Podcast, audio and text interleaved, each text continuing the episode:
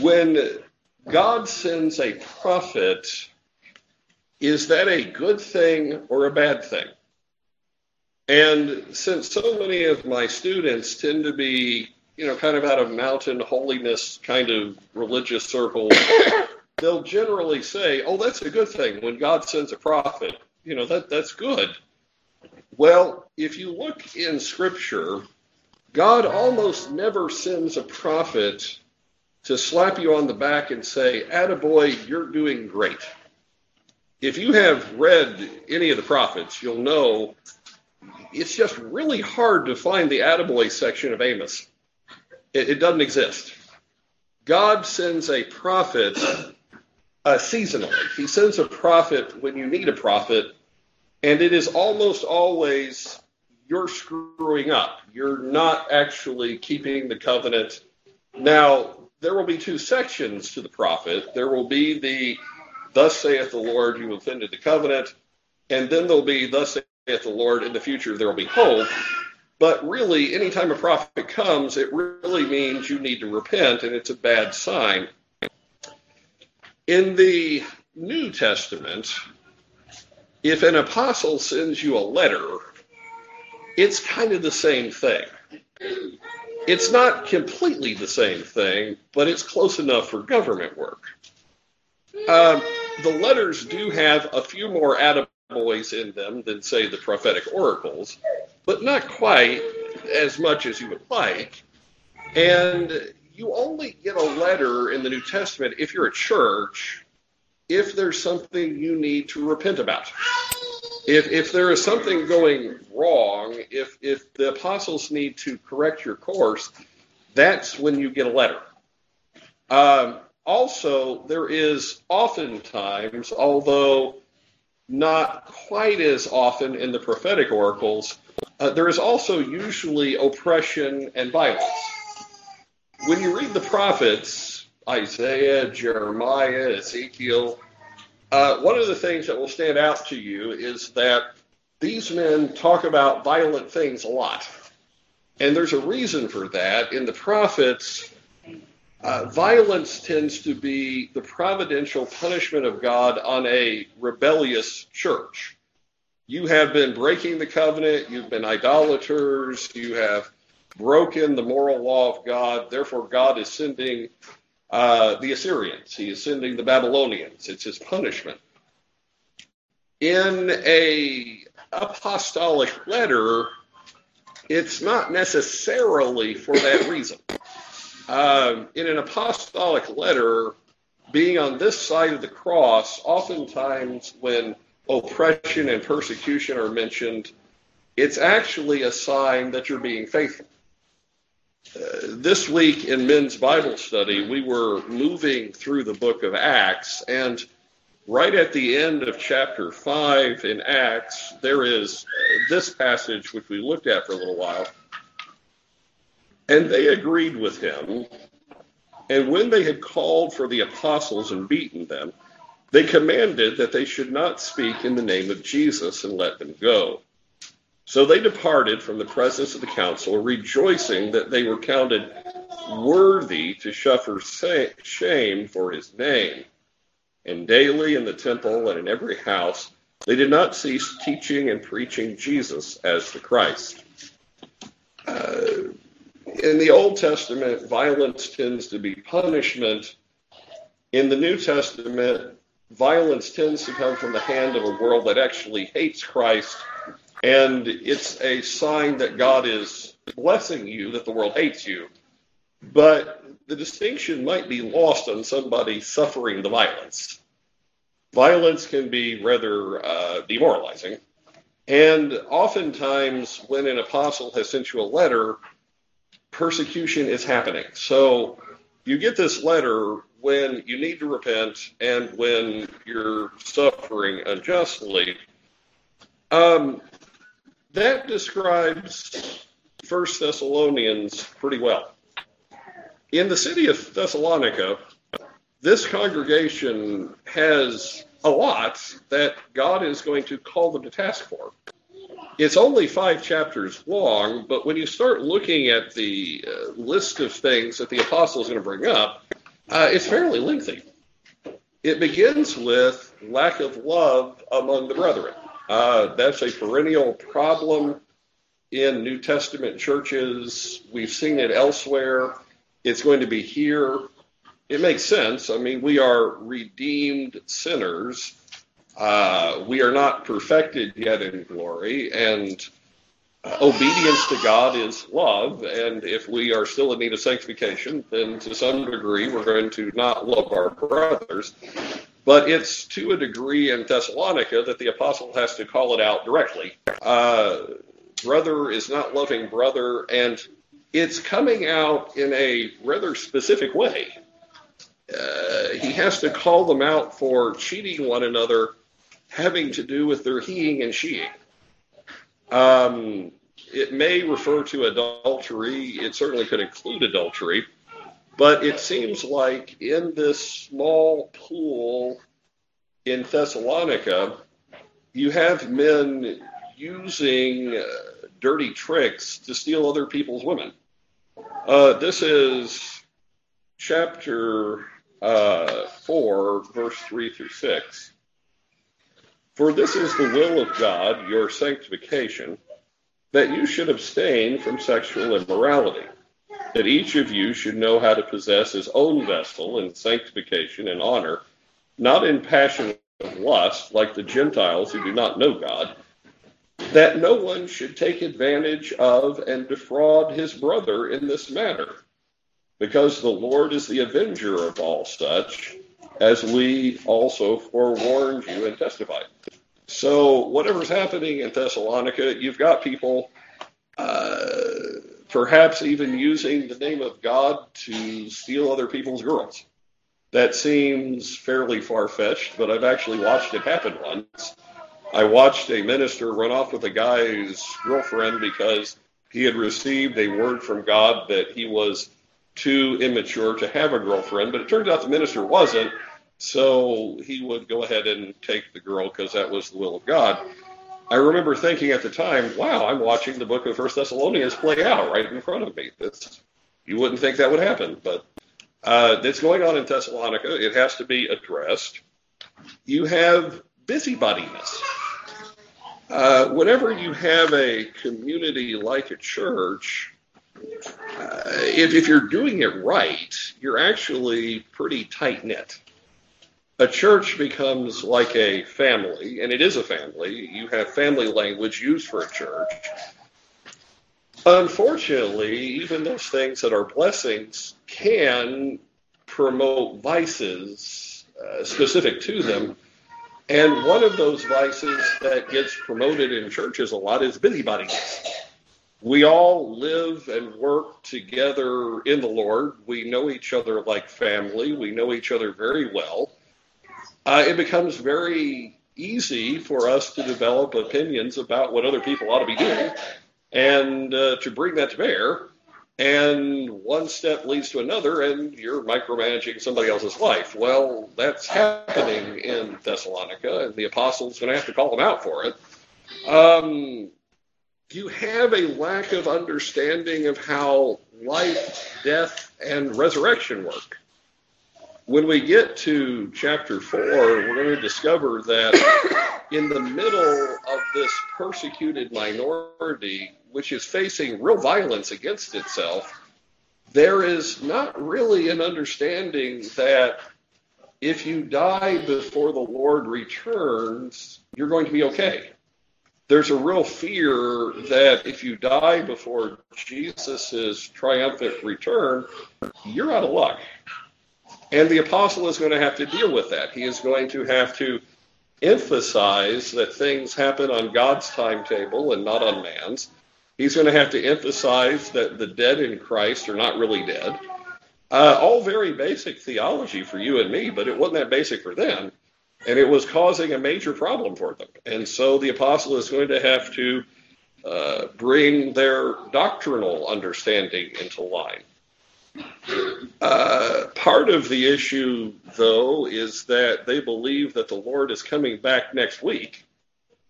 Uh, that kind of theology, I realize you don't expect that to develop, and it's very, very rare, but every now and then you find among Christians an emphasis that uh, it's likely that Jesus is coming back next month, and uh, there's really not a whole lot of purpose in doing anything because the second coming is going to happen really quick.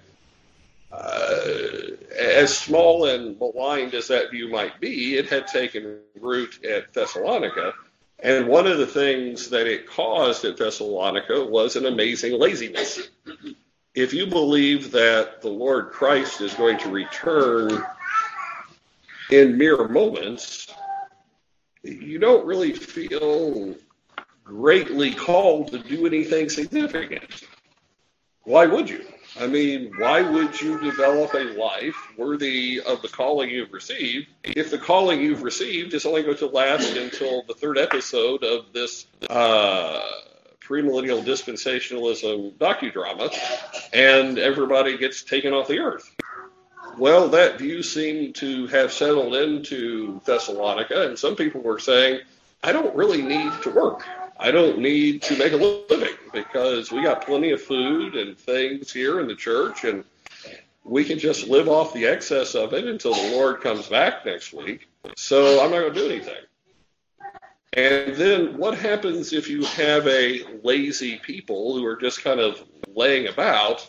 Well, it produces an environment where you promote even more busybodiness, and so it comes up again uh, people getting up in each other's business because they got nothing else to do because they've stopped doing anything significant.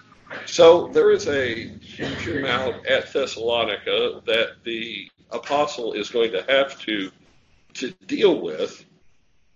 And for some reason, the violence against the kingdom of God in Thessalonica would be particularly violent. Uh, as you read the New Testament books, violence against Christians was not a every day of the week occurrence. It, it was sporadic. But for some reason in Thessalonica, uh, the people of the world specifically hated the kingdom really badly there.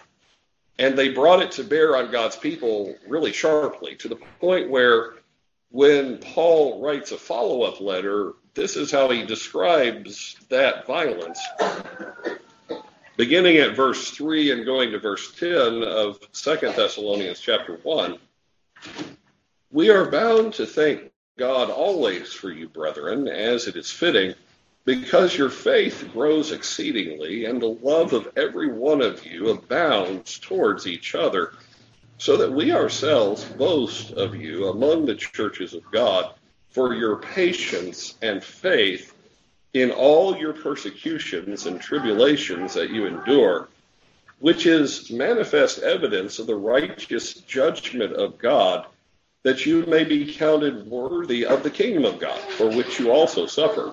Since it is a righteous thing with God to repay with tribulation those who trouble you, and to give you who are troubled rest with us, when the Lord Jesus is revealed from heaven with his mighty angels in flaming fire, taking vengeance on those who do not know God and on those who do not obey the gospel of our Lord Jesus Christ.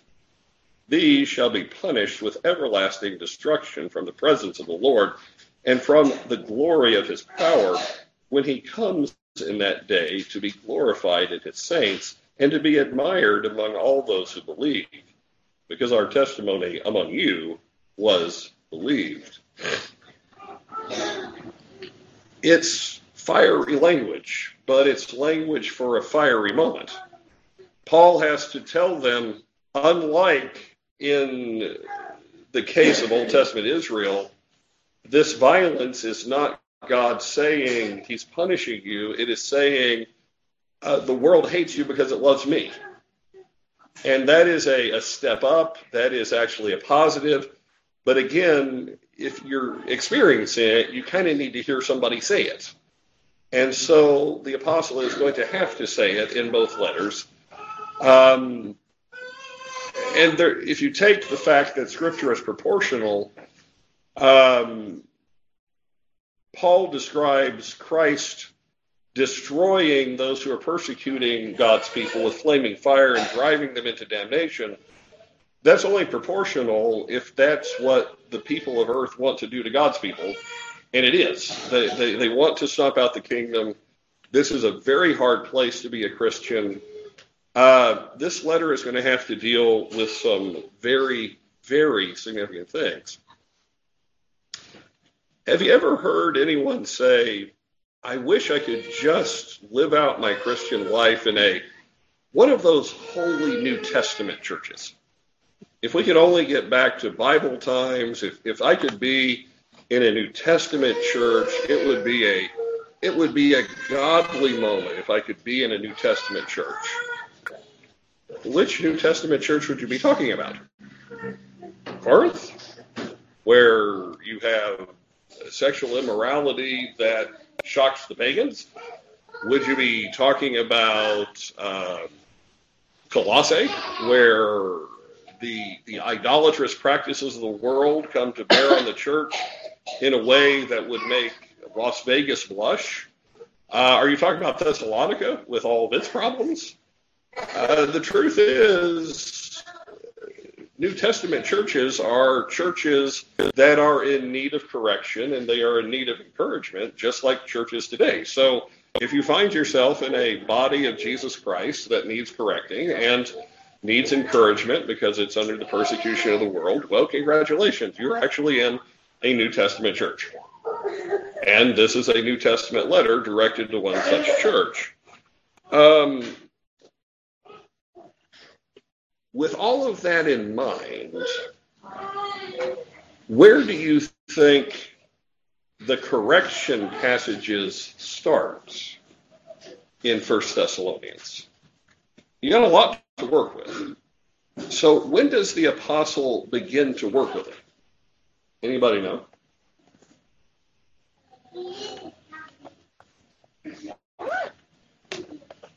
If you know First Thessalonians, it's a short little book, you probably read it. You will know that all the things that I just described only begin to get dealt with in chapter 4. You're over halfway through the book, and Paul doesn't address them until then. You would ask yourself normally, why? These things seem very significant. They seem like they are of the utmost importance. Why doesn't he do a Galatians where from verse 3 the apostle begins correction? well, the answer is in Galatians you have churches that are uh, denying justification by faith alone, and without justification by faith alone, you don't have anything to build on. As the reformers rightly point out, the doctrine of justification by faith alone is literally the foundation of everything. So if that's gone, you got nothing to work with. But that's not missing here. Um, you have a people of faith. In fact, you have a people who are waiting in faith for the Lord Christ to return Paul will have to correct them and say the Lord will come at his own time, but it is very significant how faithful they feel to the Lord and his coming. If you thumb through First Thessalonians, you find a pattern that in the last couple verses of every chapter of it, there is a reference to the Lord's second coming. They testify concerning us what manner of entry we had to you, and how you turned to God from idols to serve the living and true God, and to wait for his Son from heaven, whom he raised from the dead, even Jesus, who delivers us from the wrath to come. When we get to chapter 2, this is how things will end. For what is our hope, or joy, or crown of rejoicing? Is it not even you in the presence of our Lord Jesus Christ at his coming? For you are our glory and joy. Or chapter 3 as it comes to an end.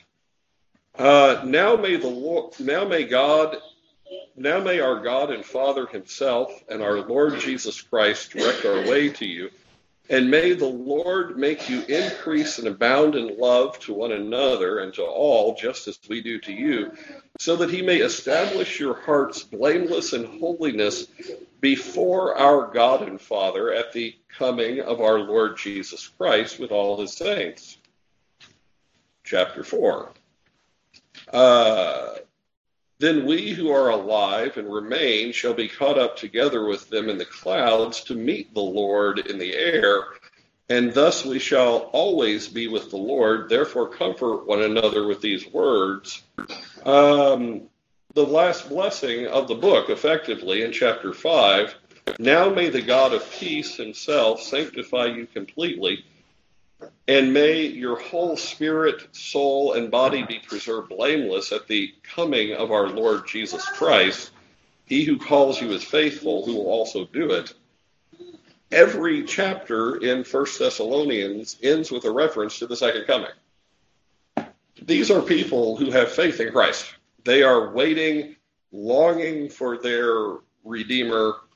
Uh, they're faithful people. They just need correction how do you correct people who are faithful, but they need correction? Well, uh, Paul will subtly answer that in chapter 2, where he talks about his own ministry. And listen to the words that he uses as an apostle. Chapter 2 and verse 6 and 7. Nor did we seek glory from men, either from you or from others, when we might have made demands as apostles of Christ. I mean, we're apostles. We can demand you to do what we want, right? I mean, what office in God's church is higher than apostle? Well, Messiah, but that's taken. One guy's got that. Uh, I'm an apostle. I can tell you what to do, but we were gentle among you, just as a nursing mother cherishes her own children.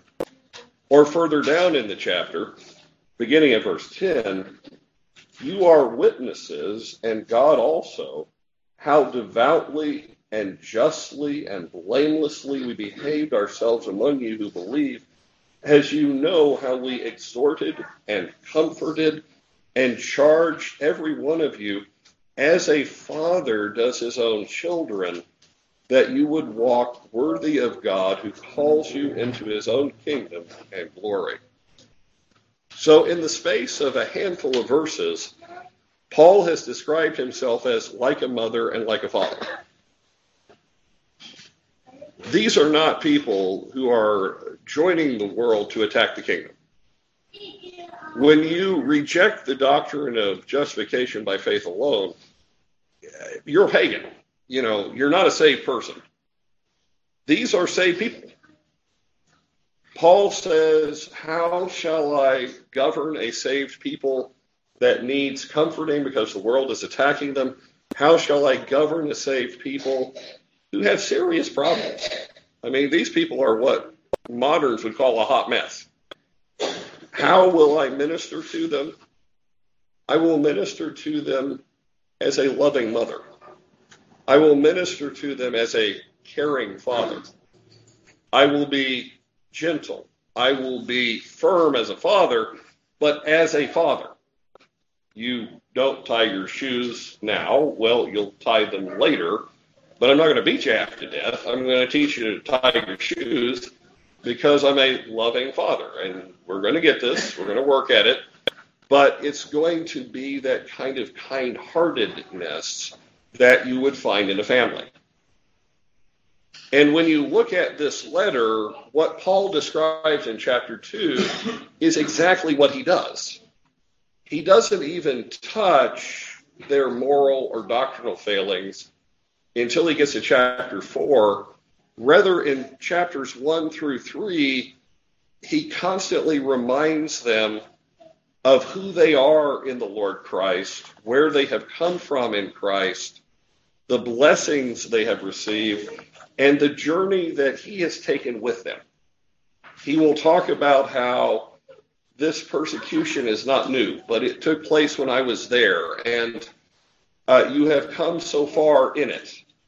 You have come so far in sanctification. The Spirit has had its way with you up till now it will be absolutely nothing but encouragement until chapter 4, even when there is needed correction.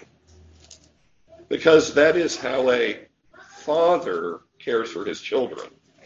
That is how a mother comforts them. Paul is being very much like his Lord Christ. We don't actually have a lot of examples of Christ uh, mentoring and correcting people in this fashion. Uh, it, it's usually more in public and that sort of thing. But uh, there is one very notable exception. It is Christ reestablishing Peter after Peter has denied him three times.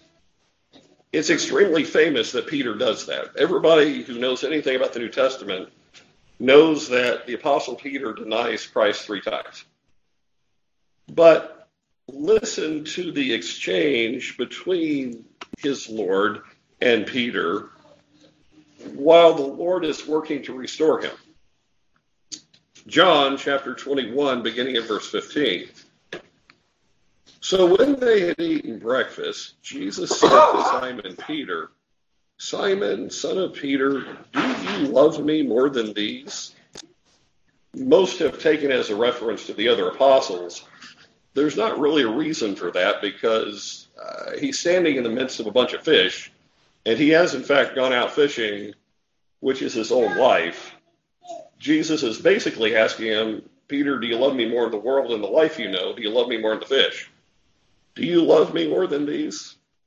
He said to him, Yes, Lord, you know that I love you.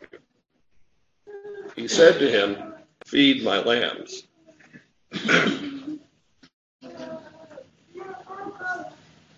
he said to him again a second time, Simon, son of Jonah, do you love me? He said to him, Yes, Lord, you know that I love you. He said to him, Tend my sheep. He said to him the third time, Simon, son of Jonah, do you love me? Peter was grieved because he had said to him the third time, Do you love me? And he said to him, Lord, you know all things. You know that I love you. Jesus said to him, Feed my sheep it's actually a very tender-hearted moment. The number three is sacred. It's a number for perfection. And Peter is asked three times, Do you love me? And Jesus accepts the answer, but there's something going on in the exchange that you only see in the original. Uh, Jesus asked Peter, do you agape me, which is the highest form of love? Do, do you do you love me above all things? And every time Peter responds, he doesn't use that term. Peter responds with, Yes, Lord, you know I phileo you, which is another word for love. It means you are my best buddy, you are my family. But it's not agape. So technically, when Jesus asks him, Do you agape me? Peter kind of says, No, I'm not there yet. And then that last time where Peter is troubled at heart because our Lord asks him, Do you love me? Well, and the third time when Jesus asks him, Do you love me? What term do you think he uses? It's not agape this time, it's phileo. Peter, do you really even hold me in the highest regard? do you really even do what you say you're doing? And Peter responds with, Lord, you know all things, and I am at that level. I do phileo you. It is true. I have gotten here. And Christ accepts it. The Lord God Himself, God in flesh, finishes the account with, Feed my sheep.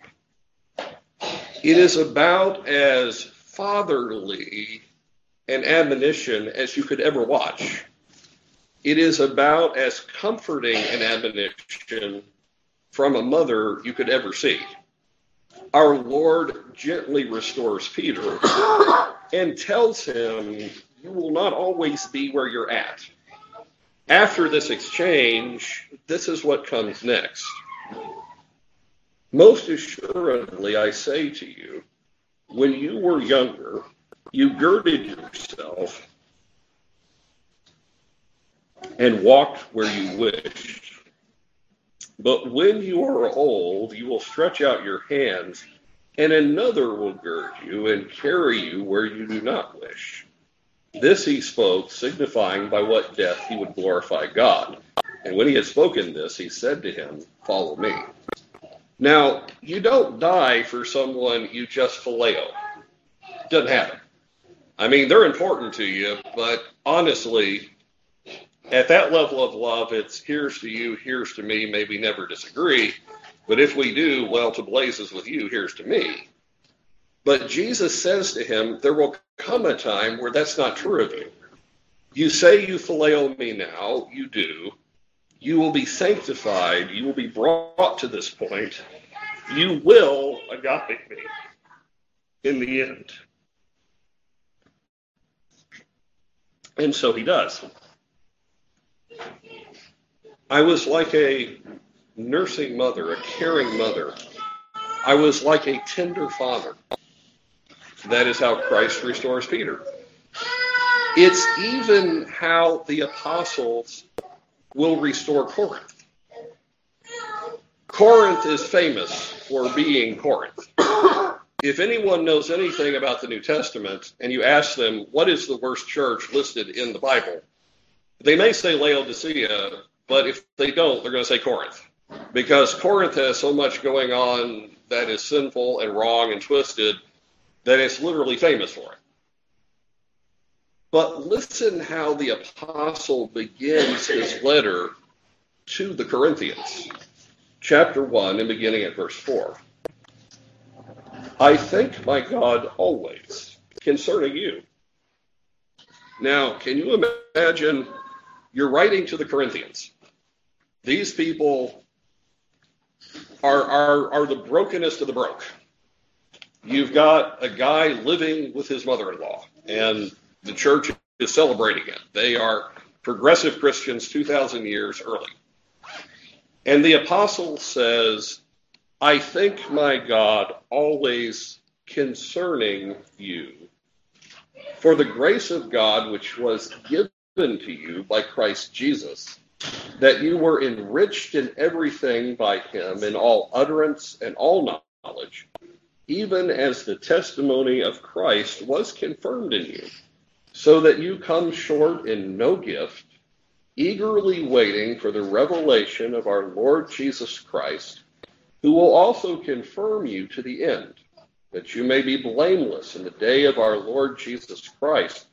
God is faithful, by whom you were called into the fellowship of his Son, Jesus Christ our Lord.